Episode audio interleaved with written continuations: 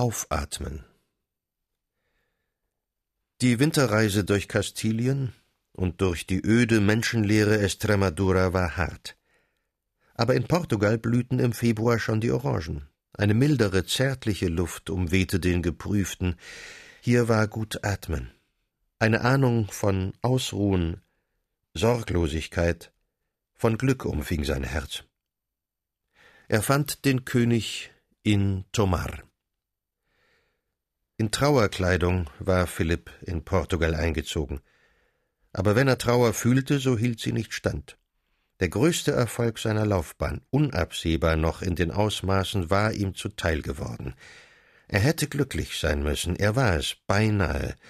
Jetzt und hier, zum ersten und einzigen Mal hielt er inne und ließ seine Hände sinken. Die lusitanische Landschaft, weich und innig, der wilden Kontraste Spaniens entratend, sprach auch zu ihm, dem aktenhäufenden Mönch. Er sah Portugal wie ein Mensch, der Augen hat, um das Schöne zu sehen, seine Brust, um den Duft der Schöpfung zu atmen. Die Briefe an seine Kinder daheim waren voll von Ausflügen, Blumen und Nachtigallen. Manchmal freilich erzählt er dazwischen von einer Ketzerverbrennung und schickt ihnen auch die Liste der Ketzer, damit sie wissen, welche es waren. Er hatte kaum nötig gehabt, sein neues Reich zu erobern. Dieser Zug nach Portugal war ein Spaziergang in Waffen. Hier war ein junger König, vor Unternehmungslust tollkühn, im Kampf gegen die Marokkaner gefallen. Kurz nach ihm erlosch auch sein Haus. Unter den Thronanwärtern war Philipp. Seine Ansprüche waren nicht schlechter als die der anderen, seine Macht überlegen. Leicht zersprengte sein Heer jede feindliche Ansammlung. Der Adel des Landes trat zu ihm über. Portugal war Spaniens Provinz. Wie im Traum, wie im Spiel war hier Großes erreicht. Geschlossen die Halbinsel nun als ein Königreich, nach fast tausendjähriger Zerspaltung ein Mann Herr zwischen dem Pyrenäenwall und den Meeren, aber viel mehr noch. Portugals Kolonien fielen König Philipp anheim. Ein unermeßliches Weltreich war so gebildet. Zu Westindien, Mexiko und Peru tritt neuer, breiter, kostbarer Besitz. Brasilien wird Spanisch. Rund um ganz Afrika weht Philipps rot-gelbe Flagge. In Arabien Maskat. In Persien Ormus. In Ostasien Goa. Kalkutta, Malakka, Java, Macau sind sein. Lissabon ist nun seine zweite Hauptstadt, nach Paris die volkreichste christliche Siedlung, der bedeutendste Handelsplatz auf der Erde. Nicht allein die Gold- und die Silberländer gehören ihm jetzt, ihm zinst das Holz aus Brasilien, Madeiras Zucker, der Teppich aus Persien, die chinesische Seide, Indiens Gewürz. Erschrocken blicken Elisabeth in Westminster, die Medici im Louvre, der venezianische Doge auf diese Zusammenfassung von Macht und Reichtum in eines Menschen Hand. Denn dies schien unbesieglich und unzerstörbar. Wer konnte aufstehen gegen ein Großspanien, das durch Berge und Wogen und durch ein eisernes Heer geschützt war, gegen einen Großkönig, der buchstäblich über die Schätze der ganzen Erde gebot? Was konnte dennoch diesen Weltherrscher dahin bringen, dass er um Geld betteln musste bei seinen Untertanen, Bergwerk und Ernte verpfänden? dass in Lyon und Mailand, in Antwerpen, Augsburg und Genua es kein Bankhaus gab, in dessen Buch er nicht stand, dass er in zwanzig Jahren zweimal Staatsbankerott ansagte und das ganze Finanzsystem Europas mit sich in den Abgrund riss, dass er, der übergenaue, pedantische Rechner, sein Volk in beispiellose Armut stieß, es ausgeblutet, erledigt als ein Bettlervolk hinterließ. Was musste geschehen, um das zu erreichen? Welchen Geistes musste man sein? Nun eben des Geistes allein und nicht des Lebens. Des Geistes, dem irdische Wohlfahrt und irdisches Glück nichts gelten, überhaupt das Irdische nicht. Der Pflug und Hammer verschmäht, nur Kreuz umklammert und Schwert, der in fantastisch verzücktem Ehrgeiz ein Ziel nur kennt, Einheit und Reinheit des Glaubens über die Völker hin, den universalen Sieg des heiligen Buchstabens. König Philipp war ein Weltreich mehr in den Schoß gefallen.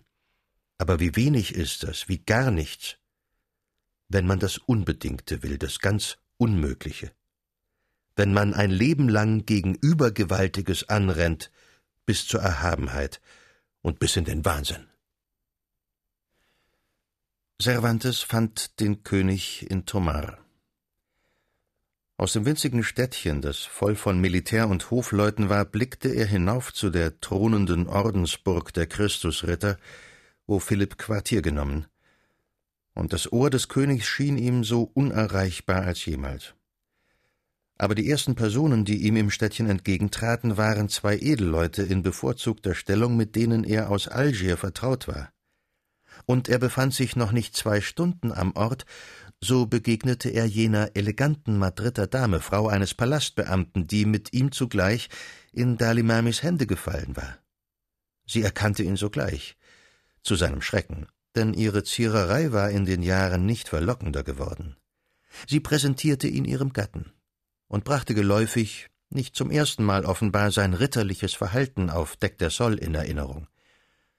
Cervantes lächelte er sah sich wieder jenem Korsaren ein Bein stellen, so dass der platt neben der Dame zu Boden schlug. Ihr Ehemann verbeugte sich tief vor Cervantes und bot aufrichtigen Tons seine Dienste an. In Madrid hatte ihn niemand kennen wollen. Hier in Portugal fand er sich am ersten Abend im Mittelpunkt eines freundwilligen Kreises. Jeder dachte für ihn. Man wies ihm die Wege. Am dritten Tage schon wurde ihm eine Gnadengabe des Königs in Höhe von fünfzig Dukaten überreicht. Sie mochte seinen Empfehlungen zu verdanken sein, einer milden Regung des Königs, ein wenig dem Zufall. Aber eine Woche darauf erfolgte mehr. Er erhielt einen königlichen Auftrag.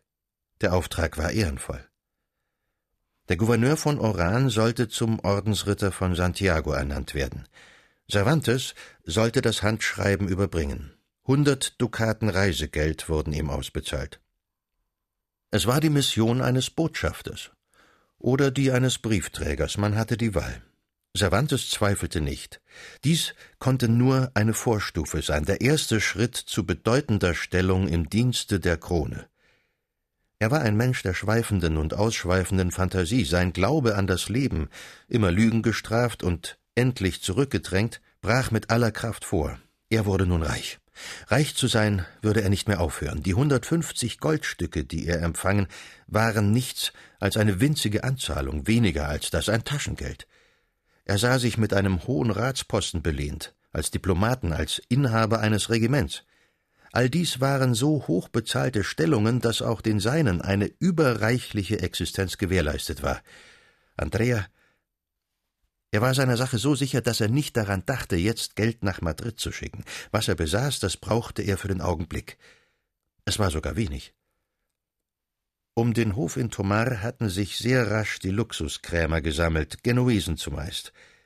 Er kaufte einen flandrischen Überkragen mit Spitzenbesatz und einen besonders eleganten Hut, dazu versilberten Degen und versilberten Dolch.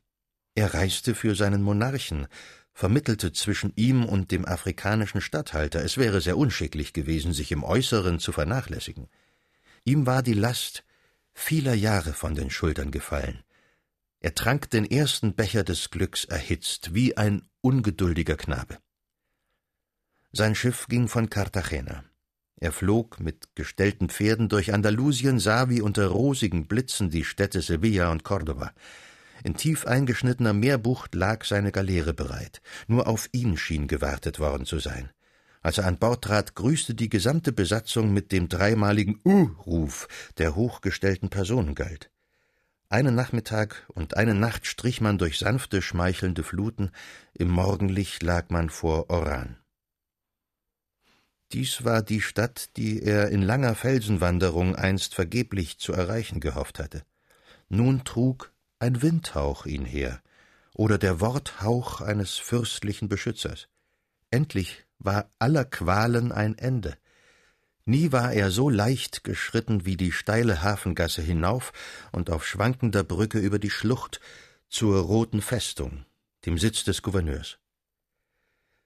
Der gebrechliche alte Offizier bewillkommnete Cervantes wie einen Himmelsboten. Dieses Handschreiben brachte ihm mehr als nur eine Ehrung. Er befand sich in ewiger Geldnot, eine zahlreiche und nichtsnutzige Familie in Spanien zehrte an ihm. Mit dem Rang als Jago-Ritter aber war der Genuss einer jährlichen Rente verbunden, viertausend Taler in seinem Fall. Das war ein sorgloses Alter, war die gestillte Familie. Tränen flossen dem General in seinen gefärbten Bart. Am Abend gab es ein Festmahl.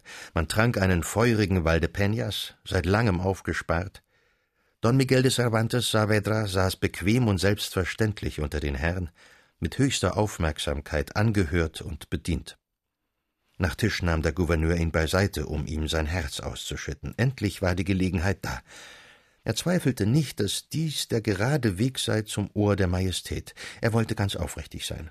Man lebte in Oran wie in einer belagerten Festung. Noch immer führten die Gouverneure den Titel eines Generalkapitäns für das Königreich Tlemcen. Aber er hätte nur einmal wagen sollen, sich in Tlemcen zu zeigen. Keine zehn Meilen weit, keine drei traute er sich mit seinen Soldaten hinaus aus Oran. Er war schon glücklich, wenn er mit genauer Not noch die Stadt hielt. Allzu sehr, wahrhaftig, wurde man von Madrid aus vernachlässigt.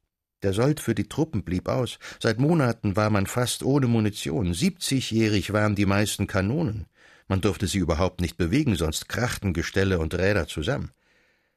Wie es denn zu erklären sei, dass gerade an Oran so gespart wurde. Der Herr Gesandte möge es doch nicht fehlen lassen an ehrerbietiger Vorstellung. Cervantes hörte, stimmte zu und versprach, er wusste am besten, was an Afrika versäumt wurde. Er hatte es am eigenen Leibe erfahren. Abhilfe war nötig, er sah es ein. Er glaubte so ernst wie der Gouverneur an seine Mission. Seine Einbildungskraft trug ihn weit. Nachts im gewölbten steinernen Schlafgemach träumte er deutlich, der König habe ihm eine Flotte vertraut, um Afrika zu erobern.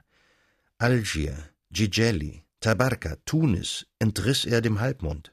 Er sah sich selber wie eine Galionsfigur auf seinem Admiralsschiff die Küste entlangfahren, und das rot-gelbe Banner in seiner Faust streifte die Felsen. Der König war in Lissabon, als Cervantes zurückkehrte.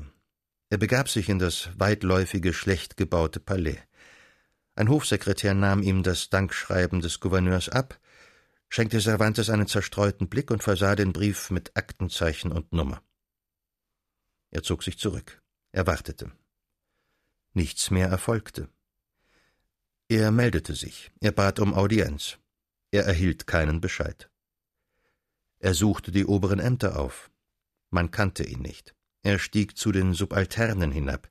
Man hieß ihn im Vorzimmer warten. Er saß viele Stunden, wie vor dem sein Vater. Er erinnerte sich seiner adeligen Freunde. Sie waren kühl. Er suchte den Palastbeamten und seine Gattin. Sie waren zurück in Madrid. Er wechselte sein Quartier, suchte ein billiges auf, endlich eine Spelunke. Er ging umher im volkreichen Lissabon ohne einen Maravedi in seiner Tasche. Die Spitzen an seinem Kragen gingen in Fetzen. Er trennte sie ab.